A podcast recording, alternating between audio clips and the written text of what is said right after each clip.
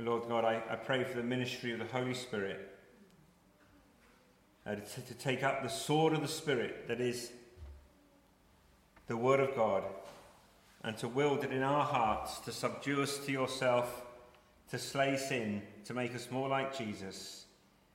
In Jesus' name, Amen. 1 Peter 4, verse 1. Since therefore Christ suffered in the flesh, arm yourself with the same way of thinking. For whoever has suffered in the flesh has ceased from sin, so as to live for the rest of the time in the flesh no longer for human passions, but for the will of God. For the time that is past suffices for doing what the Gentiles want to do, living in sensuality, passions, drunkenness, orgies, drinking parties, and lawless idolatry. With respect to this, they are surprised when you do not join them in the same flood of debauchery, and they malign you. But they will give account to him who is ready to judge the living and the dead. For this is why the gospel was preached even to those who are dead, that though judged in the flesh the way people are, they might live in the spirit the way God does. May the Lord bless the reading of his holy word.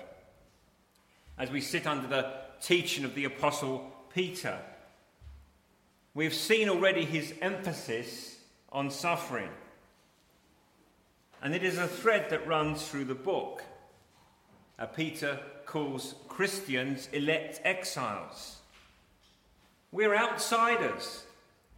We're marginal people. We are minority folk.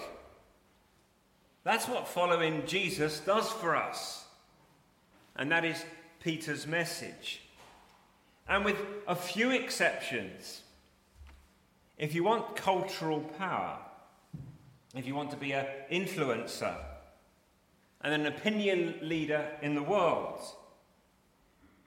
you are going to have to compromise your commitment to living for Jesus because the world today demands conformity to its norms and its standards as the price we pay in return. Spend five minutes in the newspapers or social media, which I totally don't advise you to do, but if you do, you will see that to be in the world today is to have to conform to their view to be acceptable at all. There seems to be no way to live in obedience to Christ and to conform to the world at the same time. And that reality is at the forefront of Peter's thinking in 1 Peter 4. He wants us to understand, embrace the character and the cost and the calling of Christ likeness. They're, they're, my three points just the character, the cost, and the calling of Christ likeness. I advise you some, to check out Open Doors. Open Doors tells you stories of the persecuted church from all over the world. And one, that, that one story that gripped me this last week was of Fatima, who had lived in Iran all of her life. Her earliest memories were of being sexually assaulted by members of her own family. At age 11, she was sold into marriage with a young drug addict who abused her and divorced her when she was 17.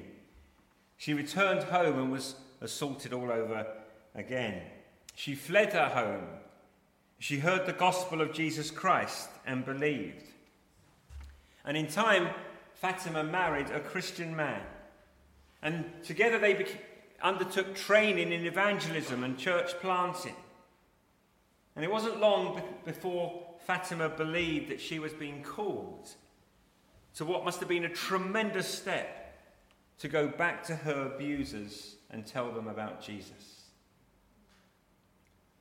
And when she did, her whole family repented and came to faith in Christ. So the first church that Fatima and her husband planted was in her, out of her formerly abusive childhood home. And the Iranian church is now regarded as the fastest growing in the world. The Iranian church is the fastest growing in the world. The second fastest is Afghanistan. And largely because of new converts in Iran witnessing to their Afghan neighbours because their languages are quite similar. In 1979, there were 500 persecuted and suffering Christians in Iran. And I can remember 1979, so it's not that long ago. And today, and, and, and today no one knows. But the Iranian church is easily hundreds of thousands. And if you were to ask, well, how is it that that church has grown? You probably wouldn't do, you, you, probably could not do any better than to look at Fatima's story and the stories of countless others like her. Why I encourage, it really does your faith good to read these stories of faith from Open Doors and others. That's how the church has grown bold, godly, humble, courageous, suffering servants of Jesus Christ. That is how the church has grown. And that's what Peter is calling us to in 1 Peter 4 1 to 6. Notice in first 1, first of all, the character of Christ's likeness. Since, therefore, Christ suffered in the flesh, arm yourselves with the same way of thinking. The same resolve we see in Christ, who faced suffering as he obeyed the call of the Father, is to be mirrored in us. And we too likewise will be called to suffer for him. That is Peter's exhortation, and I want you to see two things about it. First of all, Peter is writing anticipation of the suffering that he expects to be normal, a normal part of the average Christian life. He wants to forewarn and forearm us, to prepare us to get ready because suffering is coming. And, brothers and sisters, to follow Christ is to take up your cross and to go in his footsteps to the place of crucifixion. And secondly, in the text, the preparation that he's calling us to takes place particularly in the mind, in the way that we think. Arm yourself with the same way of thinking. You see that? So it's not really, it's not really the focus isn't on behavior, but on outlook, perspective, motivation, attitude, conviction. I think we struggle with suffering as Christians because we think that we are entitled to a comfortable life. We think that our comfortable lives are ours by right. Now, we may be the first to buy in to the crass name it and claim it lies of the televangelists who are hawking their wares of health, wealth, and prosperity in exchange for a donation. It really is offensive to see somebody talking about Christ and then blazoned across the bottom is PayPal or whatever it is. We don't buy that. But we can fall easily without knowing into a more subtle version of the same error. When we begin to believe that if we just read our Bibles enough and if we prayed enough, that if we raised our children with high moral standards and a good work ethic, if we're decent, hard-working church folk, then God owes us a happy life. But you see, when we begin to believe that, if not consciously in some deep layer of our convictions, if we begin to operate on that basis, and then suffering comes, we have no way to accommodate it into our thinking. It always stuck with me. Matt Chandler, he's a pastor from, from the United States. And for some reason, he felt the Lord was calling him many years ago to, to teach on suffering at his church. And his, you know, it was his church a young church, student church. And he taught on suffering for six months. And he knew that the Lord was telling him to prepare his church for suffering. And then on Thanksgiving Day, I can't remember the exact year, he was laid low with a brain tumour and very nearly died. And then he said, you know, and then um, you know, he's okay now and he's still ministering now, but he, he realized that the Lord was preparing him for suffering in teaching the church. Our church, every church, needs to have a theology of suffering.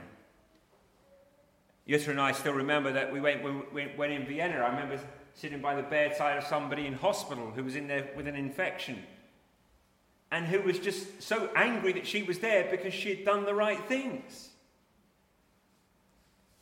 She'd done the right things, so why am I here?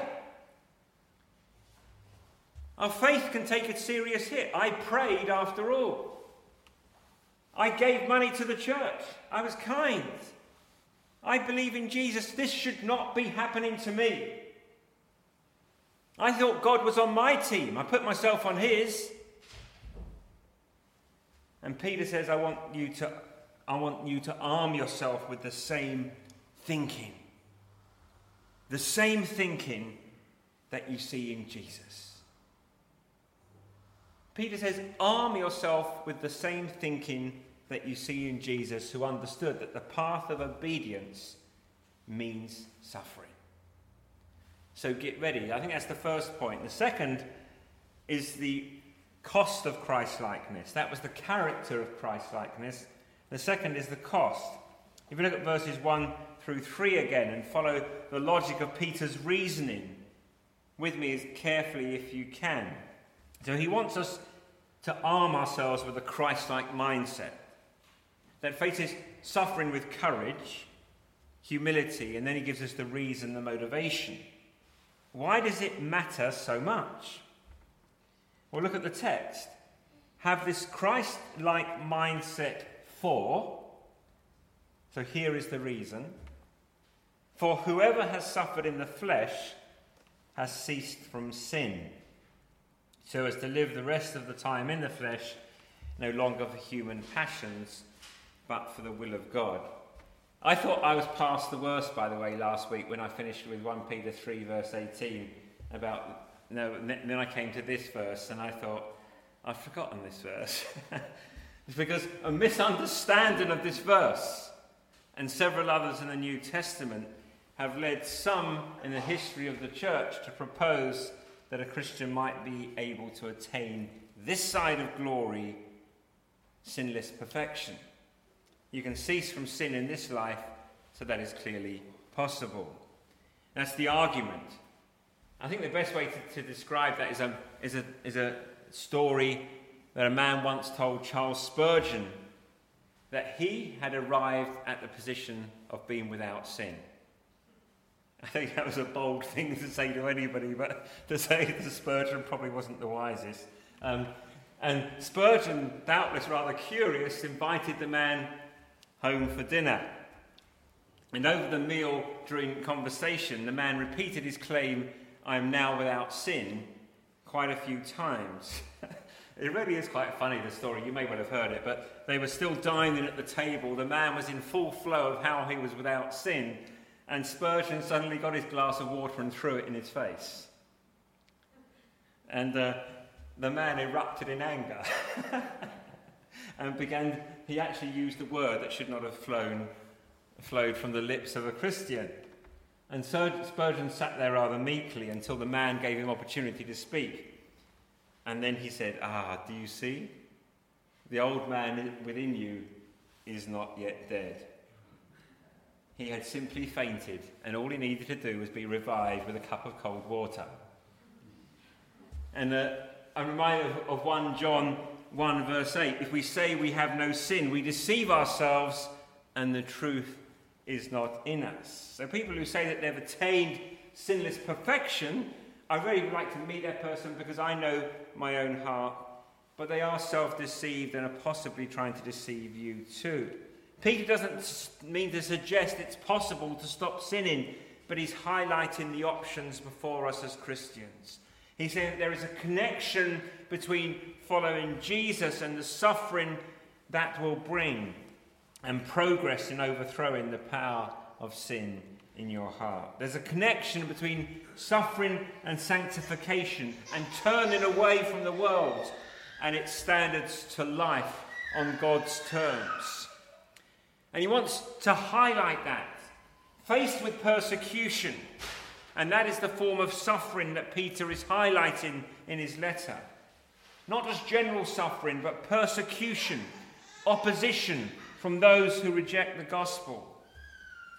Faced with that kind of persecution and opposition, Christians have to answer for themselves is Christ likeness worth it?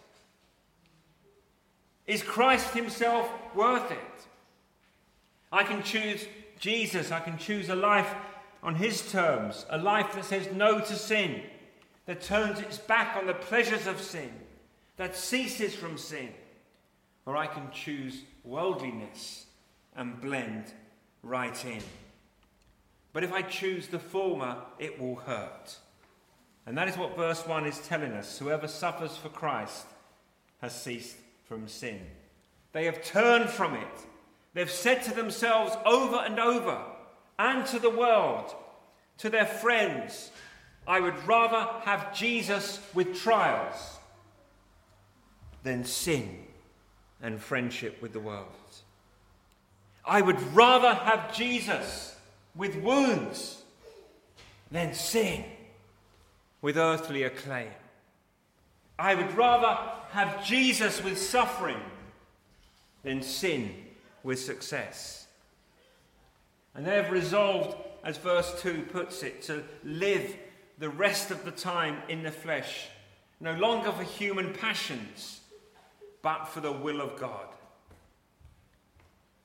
And if you think about it, there are people in this room I know who know a fair bit about this actually. Because you faced at some point in your Christian pilgrimage the choice between Jesus and some of your most cherished friendships on the other. You love your friends dearly, but the closer you stick to Christ, the less they seem to like you. The more you conform your life to God and His Word, the less your friends want to be around you. So you have to decide who do I love the most? Jesus or my so called friends? And it, if it is my friends that I want the most, then if the cost of it, the cost of joining in, is sin and worldliness, if the ticket to, to being accepted is sin and worldliness, that is the price they put on their friendship. But if it's Jesus I want more than silver or gold, you need to face the possibility you might lose friends. Some of you have faced that dilemma in the workplace, some of you at school. When I join in, blend in, fit in, be accepted, or will I stand my ground?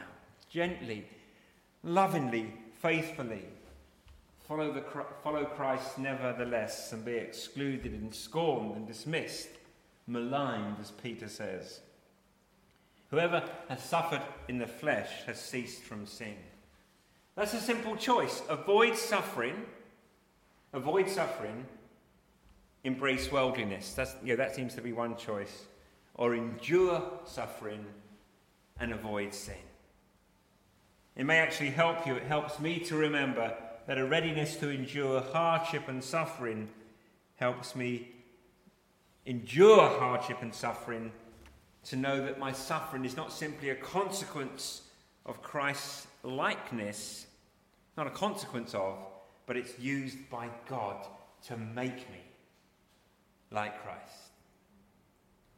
It helps me to be willing to go through it if I know that God intends my suffering to make me more like Jesus. C.S. Lewis writes Suppose that you are up against a surgeon whose intentions are wholly good. And I know this actually in personal truth. The kinder the surgeon is, the more he will cut. And if he yielded to your entreaties, if he stopped before the operation was complete, the pain would have been useless. Isn't that a, isn't that a brilliant picture? The pain would have been useless. And then he says, What do people mean when say, I'm not afraid of God because I know He is good? Have they ever been to a dentist? well, that's a great way to put it, and it's too soon for some, I know. But what is God doing in our suffering? He's teaching you to say no to sin and self and to cling to Jesus. He wants you to see that Jesus is enough. My dear friend, Jesus is sufficient. He is enough. He's more than enough. And as you turn from sin to the Saviour, you grow in Christ likeness. You're suffering because God is good, not despite it, because He is. He's making you like His Son. He is a good surgeon, doing heart surgery in your conscience to wean you from worldliness and make you more like Jesus. Peter tells us it is time to get real about living for Jesus. The time is past, and he gives this long list of sins that marked his generation and, frankly, mark us.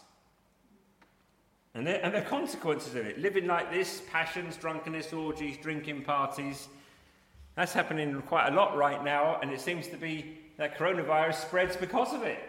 There's, there's even practical consequences as well.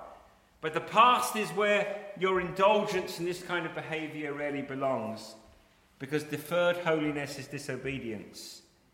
I think we've often had a hard time embracing that. Deferred holiness is disobedience, because we bargain with ourselves. Well, I haven't said no, but just not today. You know, tomorrow, I, I, I you know, and that's why that hymn, if you tarry till you're better, you will never come at all.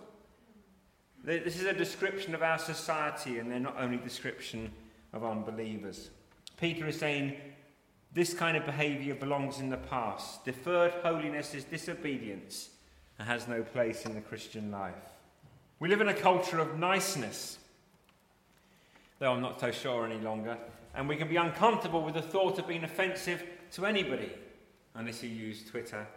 But we haven't but we have got to be comfortable with it because if you put Christ first. Look at what happens.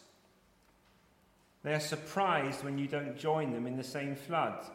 The simple fact is, consistent Christians are enigmas to the world. We are very strange people. You will surprise people. You will offend people. They will feel judged by you. Not because you were judgmental, but because you didn't embrace their sinful choices as your choice so they feel judged by you. It's bonkers, but that's where it is. And that will result with open hostility. If you don't join in the sin, you are regarded as bonkers. And the, and the Christians to whom Peter is writing were already beginning to endure it. They were beginning to receive opposition. And I imagine them reading this part of Peter's letter and thinking, I could have really used the word of encouragement. They're going to be surprised when you don't join in and they're going to malign you. But Peter wants to root us in the real world. And we do need to count the cost of following Jesus. In the first 300 years of being a Christian, you didn't sign up for the coffee cake for the coffee and cake. You signed up to live in the catacombs and be killed. And so, so Peter wants us to get James 4, verse 4, that friendship with the world is enmity with God. But notice before we move on that Peter is clear that if there's a price to pay for following Jesus, it's nothing compared to the price of rejecting him. Verse 5 They will give account to him who is ready to judge the living and the dead. I shuddered when I read that. I shuddered when I read that. Because at the time Peter was writing, Jesus was ready to judge the living and the dead. Have you, do you ever wonder why Judgment Day hasn't happened? Is it because Jesus isn't ready? No, Peter said Jesus was ready then. Jesus is ready right now. The reason Judgment Day hasn't happened is nothing to do with Jesus. So why the delay? And that's the last thing I want you to see in the passage. So we have the character of Christ likeness, we have the cost of Christ likeness, and finally the calling of Christ likeness. The calling laid upon everyone who follows Jesus is to make Jesus known. It is to proclaim the good news. Verse 6 for this is why the gospel was preached even to those who are dead, that though judged in the flesh the way people are, they might love in the Spirit the way God does. Because Jesus is ready to judge the living and the dead, the gospel is to be preached with urgency to everyone, just like it had been preached to people who had died by the time Peter was writing. Peter's readers were beginning to experience the first generation to die as Christians. This is the first generation of Christians to die. And probably some of them thought that Christ would return and Judgment Day would dawn while they were still alive. And now they were struggling because their brothers and sisters are dying. I thought Jesus was coming back. And Peter explains, although they were judged in the flesh, which means they had died, the way people do, because they'd heard the gospel, because they'd accepted Jesus while there was time, they live in the Spirit. By the power of the Spirit, the life of God is their life.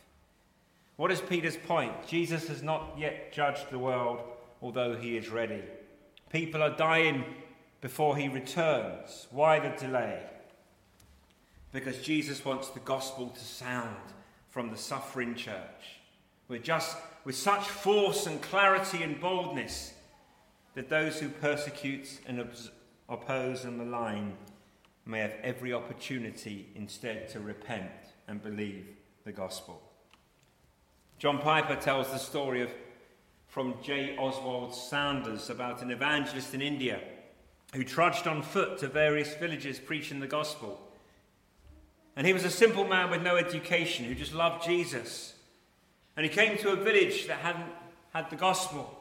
It was late in the day and he was tired. He went into the village and he shared the good news in the marketplace. They mocked him, derided him, drove him out of town.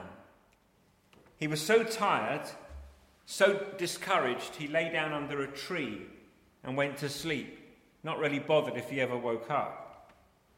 Suddenly, after dark, he was startled, and the whole town surrounded him. And he thought, well, this is it. This is it. This is the end. And one of the big men in the village stepped forward and said, We came to see what kind of man you are.